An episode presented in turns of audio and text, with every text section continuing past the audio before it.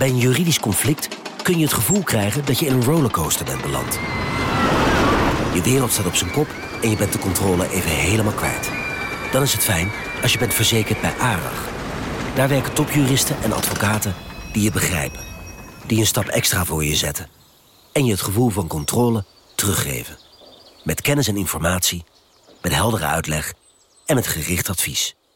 ARAG, juridisch probleemoplossers.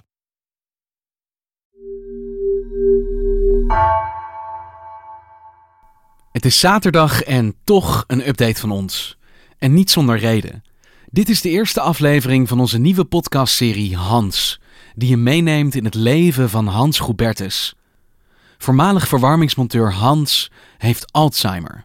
En vijf jaar lang was NRC-redacteur Enzo van Steenbergen welkom in zijn leven. Wat gebeurt er met je als je hersenen je langzaam in de steek laten? Hans is een serie over leven, liefde en over loslaten. En dit is aflevering 1.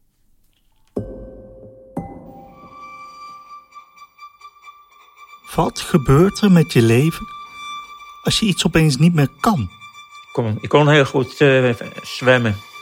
Heel goed. Hele enden en doen. Maar dat is, dat is weg.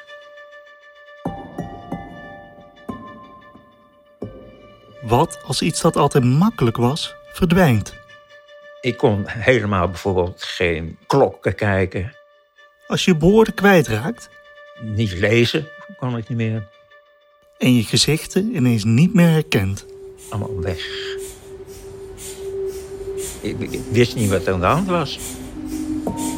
Goedemorgen, we gaan een MRI maken van het hoofd. Blijft u stil liggen. De volgende scan duurt 4 minuten.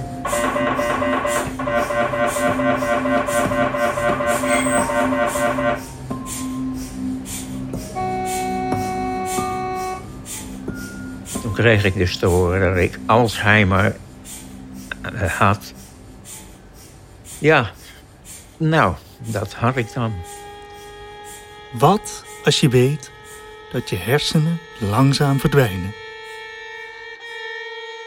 Denk je van, dit is het einde. Dat is gewoon dan het einde van mijn, ja, in mijn leven. En dat vind ik een beetje, ja, een beetje vervelend. Ik, ik wil nog zo lang mogelijk, als ik nog kan, toch uh, een beetje zelfstandig blijven. en dat niet, uh, ja.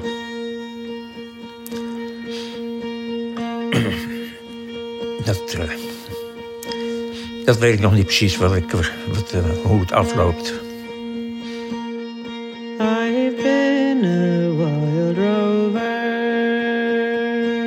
Je luistert naar Hans, een podcast van NRC.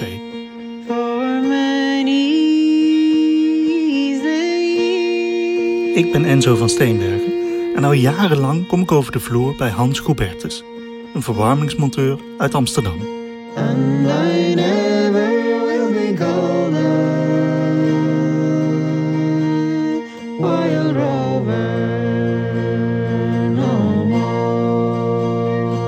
Vijf afleveringen volg ik Hans, zijn vrouw Ria, hun dochter Loes en hun vrienden. En zij laten me van dichtbij zien wat er gebeurt als je hersenen je langzaam in de steek laten. Aflevering 1. De diagnose. Tussen het Centraal Station van Amsterdam en de Wallen in, waar massa's toeristen richting het centrum wandelen, ligt een nieuwmarktbuurt. Ik word binnengelaten in een hoog herenhuis. En als ik hier kom, moet ik altijd drie smalle, steile trappen op. Meestal als ik midden op de trap ben, hoor ik Hans al roepen. Hallo. Hallo, lang geleden. Ja, ja. We gaan zitten aan een grote tafel in een smalle keuken. Ik ben hier vaker geweest, want ik heb Hans en Ria ontmoet tijdens mijn werk als verslaggever voor NRC. Ik ben hier met Nina en Mirjam. Zij doen de techniek en we maken deze podcast samen. Hans krijgt een microfoontje en hij weet al snel hoe het allemaal werkt. Wel Hans, alle microfoons worden weer uitgepakt. Ja, het wordt weer eh, een dradenfestijn. Draadje, weer een draadje. Nou, Jij krijgt zo weer een draadje, ja. Oh, ja, ik heb meer, meer draadjes. Mag ik jou zo weer een microfoontje geven, Hans? Ja hoor. Staat hier eh, koffie en hier staat thee. En koekjes. Misschien moet hij even rond. De vrouw met de thee en de koekjes, dat is Ria. Hans, heb je al een koekje genomen? Ik, ik heb nog geen koek. Ik ben Ria. En eh, eh, al heel lang eh, wonen we samen, Hans en ik. Ik heb een architectenbureau gehad. Inmiddels is het gesloten. Ik ben Hans. Hans kijkt me aan van achter zijn ronde bril. Hij heeft grote, ruwe handen die hij even op zijn kale hoofd legt als hij nadenkt. Wat ik heb gedaan, ja, verwarmings- en inst- installeren. Ja, ja, dat heb ik gedaan. Als Hans een slokje wil nemen van zijn thee, valt me op dat Ria het kopje een beetje dichterbij schuift, zodat hij er beter bij kan. I'm sorry? He's a friend of mine. Oh, you know each other, do you? Just uh, passing through, you? Het begon met eh, de ondertiteling van de tv niet meer kunnen lezen. Dat was te snel weg. En, ja, en wat Hans ook vaak vertelde, een boek lezen. Hè, altijd Ja, ja. een boek aan het lezen Ja. voor het slapen gaan. En nou, op een gegeven moment kwam hij er niet meer in verder. Hij is Iedere keer dezelfde bladzij lezen en het boek uiteindelijk ook niet meer uit kunnen lezen. Dat, was, eh, dat Oh, waren ja. duidelijke kenmerken. Boek van, eh, hoe heet die? De Geert, laatste? Geert Mak. Geert Marx, ja. Dat was mijn laatste boek. Voordat ik Hans leerde kennen, dacht ik bij Alzheimer altijd aan mensen die hun geheugen kwijtraken en voor wie de persoonlijkheid helemaal verandert. Maar dat is bij Hans niet aan de hand.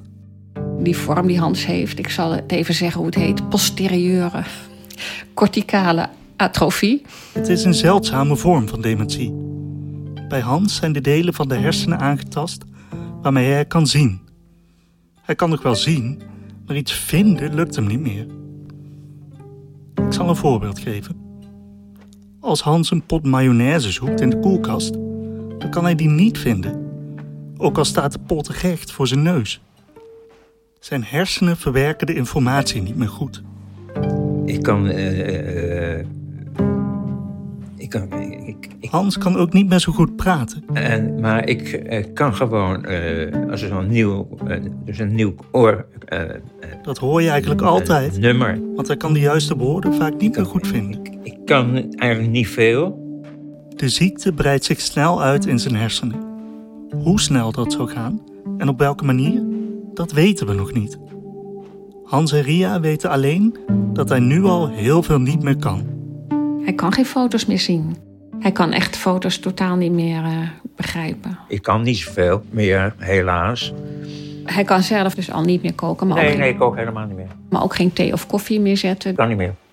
Echt niet meer. Lunchen in zijn eentje wordt ook al moeilijk. En, en daar komt bij dat hij natuurlijk steeds meer hulp nodig heeft. Dat, hij ste- dat ik hem steeds minder alleen kan laten.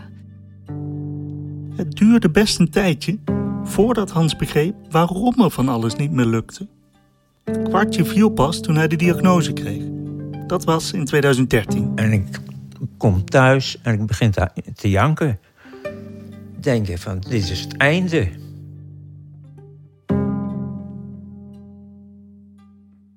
Hans en Ria hebben ook een dochter, Loes. Ze is begin 30 en heeft een vrolijk gezicht. Ik vraag haar hoe het was om te horen dat haar vader ziek is. Nou, dat heeft wel echt even flink eh, wat gedaan. Dat je opeens denkt van oké, ik kan toch echt wel misselijk worden van verdriet.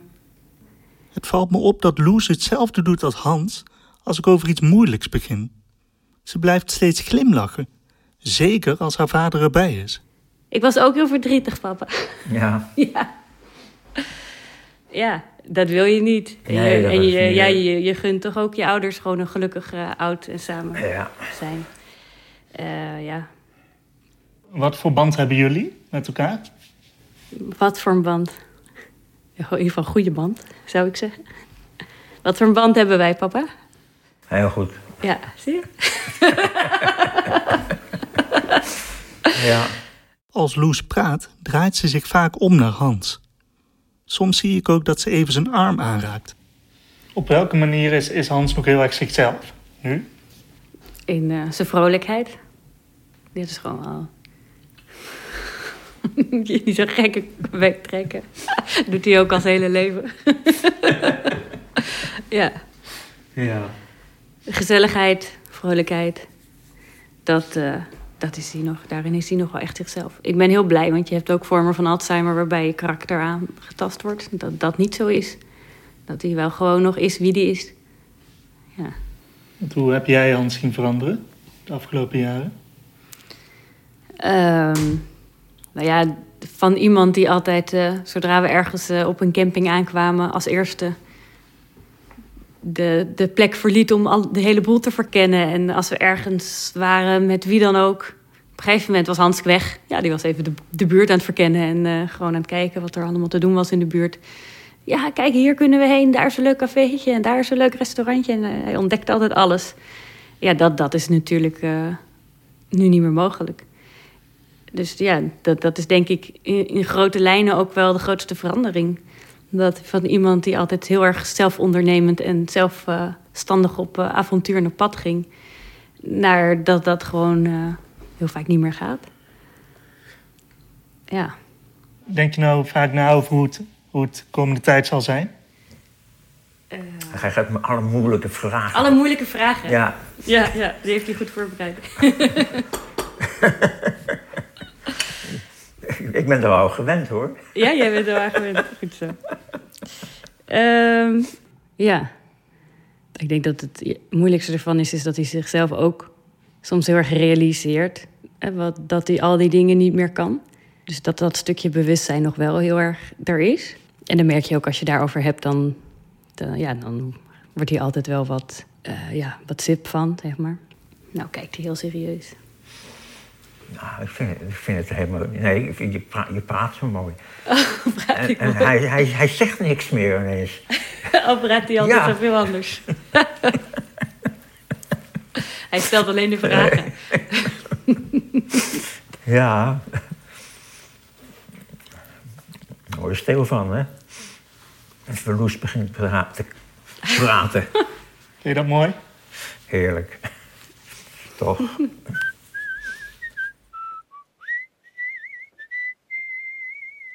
Soms gaat het bijna onmerkbaar voorbij als Hans iets niet meer lukt. Maar de andere keer verliest Hans iets waar hij maar moeilijk overheen kan komen. Zoals de woorden van zijn lievelingslied. Het nummer dat hij altijd en overal zong. Ja, de Wildrover. Die niet. Die, die niet meer. Die, die hoort bij het eh, gebeuren, rampengedeelte. Ja. The Wild Rover. Dat is Hans' lievelingslied. Hij zong het altijd bij het zangkoor waarmee hij elke week oefent. Het donderkoor. Op een regenachtige donderdagavond neemt hij me ermee naartoe. Overal staan mensen. Rond een simpel keukenblok, tussen opgestapelde stoeltjes en achter in het zaaltje. Dat voor mijn gevoel eigenlijk het meest op een voetbalkantine lijkt. Hans komt hier al meer dan tien jaar. Hansie. Hey. Ja, Roos. Roos zeg je natuurlijk helemaal niks. Wat? Roos heet ik. Roos? Maar dat zeg je natuurlijk helemaal niks. Nee. Nee. Nee. Er zijn zoveel mensen dat het me nogal veel lijkt voor Hans. Hij fluistert me inderdaad toe dat hij al die mensen eigenlijk nog maar moeilijk herkent. En ik zie dat de frons op zijn voorhoofd pas verdwijnt als ze gaan inzingen.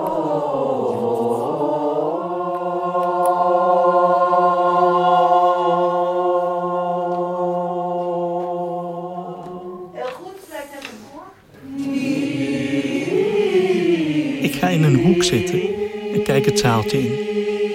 Ik zie een stuk of dertig mannen en vrouwen in een half cirkel staan.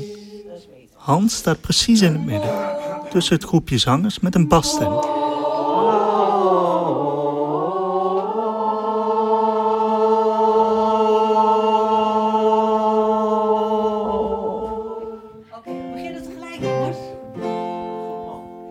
Toen je dacht, die wordt dragen, moest je sjouwen.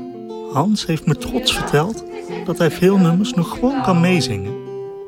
Maar als ik vanuit mijn hoek goed naar hem kijk, valt me op dat hij veel aan het mompelen is en grote stukken overslaat. In de pauze loopt hij naar me toe en zingt dan ineens een stukje van dat ene nummer. I've been the world over from many sea and I spent all my money. Oh yes, Ach, die kon ik zo goed spelen. Je hebt nog wel eh, nog steeds een solo, hè? Wat? Een Je hebt nog steeds een solo in het koor. solo, ja. Rozen die bloeien. Ja, ja. ja ze die benoemen van jou en van mij. Ja. Ja, eerst had ik de Wild Rover. Dat was veel leuker. Nou, dan gaan we nu eventjes overstappen op een heerlijk Nederlandstalig lied. Rozen, die bloeien. Ja, Hans en Sigrid. Kom maar op. Hans moet geholpen worden als hij moeizaam naar voren schuift en met zijn hand naar de microfoon zoekt. Ja. Zijn vingers trillen een beetje van de spanning, denk ik. Oh, Oké. Dus, eh, weet ik het al niet meer. Nee, maar Hans, laat maar lekker zitten, want we- je merkt het zelf. Komt wel goed. Er verandert iets in het zaaltje. Het koor zong steeds vlot, maar ik merk dat iedereen nu vooral bezig is om Hans er doorheen te helpen. Ze gaan allemaal net iets dichter om hem heen staan. Ben je eenzaam en verlaten? Ben je thuis altijd alleen? Heb je niemand om mee te praten? Kan je dan ergens nergens heen? Denk dan dan toch ook in mijn leven. Dan had ik een, een mooi. Zo mooi om nooit te vergeten. Geeft het leven weer zin. Rozen die bloeien, jij houden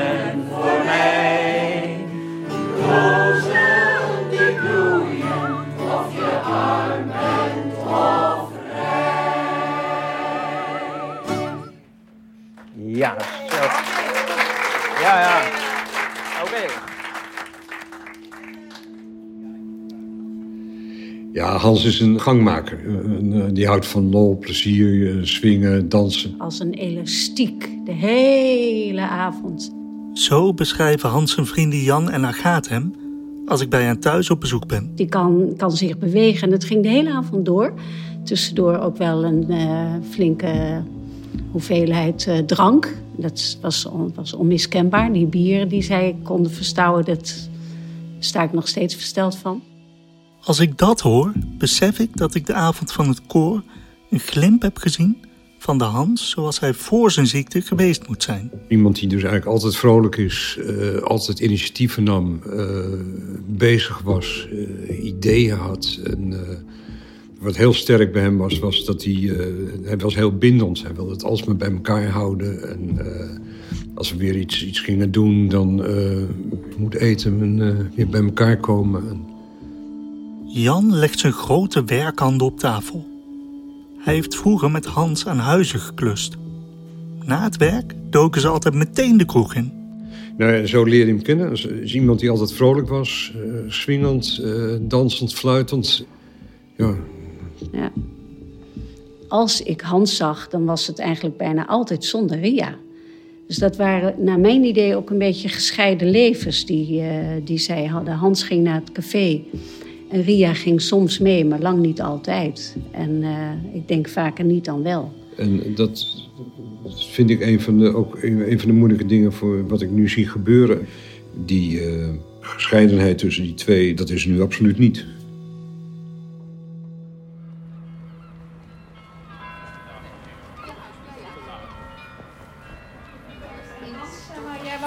Wou een glaasje tonic? Of Ja, wil nog tonicje. Iemand anders een glaasje tonic?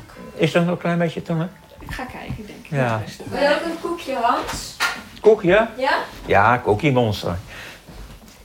Kijk maar, zo, zie je het? Cookie Monster ben ik. Ria zet het glaasje tonic vlak bij Hans op de keukentafel. Ze pakt zijn hand en brengt die naar het glas.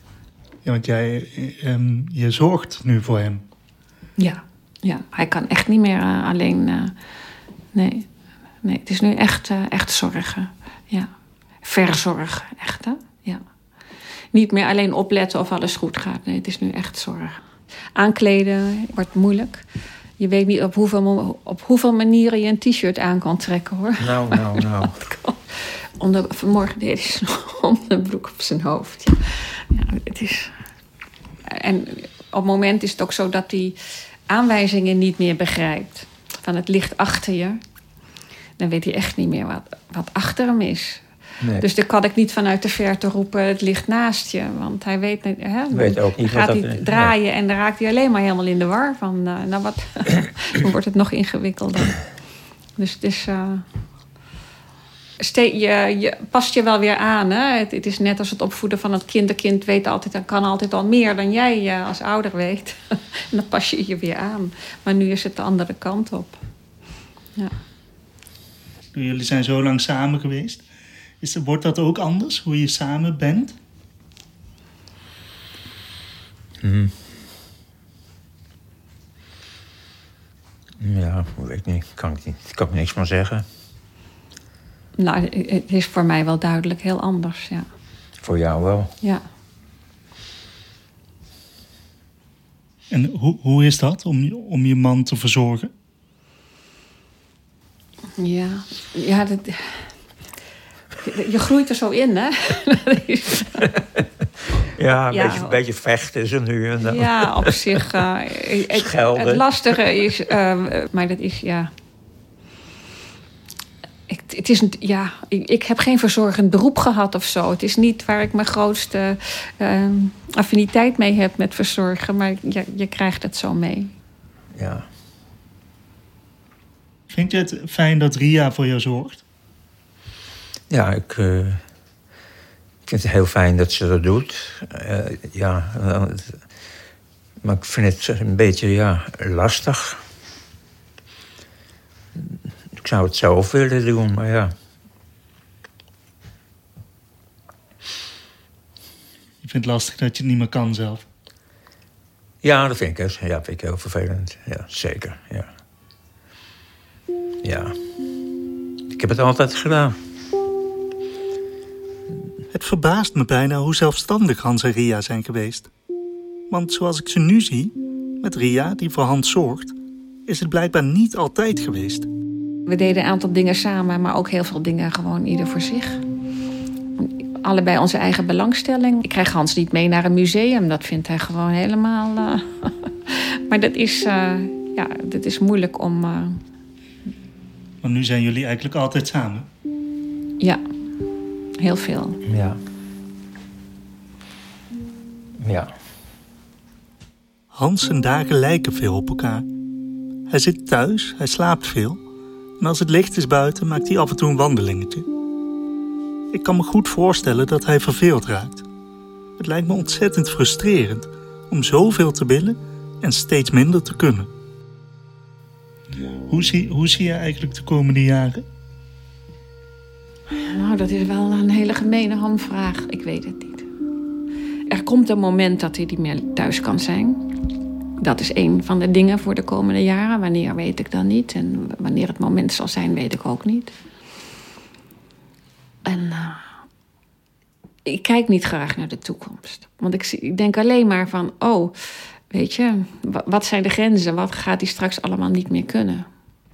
Ja, maar ook omdat het ook heel langzaam uh, ja, uh, gaat het steeds erger worden. En dus dan merk je ook niet zo gauw uh, dat het erger is. Maar, maar, op een gegeven moment denk je toch... God, dat is toch wel heel af, ja, veel erger geworden. In het begin wilde je ook, denk, ja, je wilde ook nog niet weten wat je allemaal te wachten stond was het toen echt zo van, uh, we leven maar van dag tot dag. Dat uh, was een beetje de instelling. Ja, ja. En, ja, en, en toen, uh, jij deed alles nog, je kookte nog. En, ja. Je deed nog heel ja, veel. Ja, Als het maar niet met lezen te maken had, dan ja, ik, ging het. Ja. Dus ja, het maar was nu... meer... wat je verwarde was dat toekomstbeeld, wat in één keer heel anders is. En ja, Ja. Het is wel een soort donkere wolk die boven je hoofd hangt, zou Ja. ik maar zeggen. Dat eh, absoluut. Juist. Wat horen we nu? De tijd. Mijn klokkie. Als ik terugdenk aan dat gesprek, dan verbaas ik me erover hoe het leven van Hans in een paar jaar zou veranderen. Want in de vijf jaar dat we met elkaar optrekken, hebben we ontzettend veel plezier. Maar ik zag ook hoe zijn ziekte de relatie met Ria beïnvloedt. En dan hoor je verhalen van andere mantelzorgers. En dan denk ik, oh jee, nee, niet dat ook nog. Hè? Mensen die niet meer zindelijk zijn en dat soort dingen. Denk. Nou, dat wil ik eigenlijk niet meemaken. Dat lijkt me echt verschrikkelijk. Hoe hun dochter Loes ermee omgaat. Sommige mensen nemen volledig de zorg op zich als kind voor een ouder. Ik denk dat dat ook wel veel is, want dat betekent eigenlijk dat je heel veel andere dingen zou moeten laten. Hoe zijn vriendschappen op de proef worden gesteld. Hans, eh, ja, die moet bezig gehouden worden. Dus moet, eh, eh, mensen moeten iets voor hem gaan doen en zo. Maar de andere kant is dan, eh, ja, wat, wat moet ik met hem doen? Want dan denk ik, ja, ehm, eigenlijk kan hij dat ook niet meer. Dus, eh, En hoe de aftakeling Hans steeds meer in zijn macht krijgt. Het is een sluipmoordenaar. En, en dat is het. Een sluipmoordenaar. Ja. Want het wordt iets, eh, ja, het wordt steeds erger.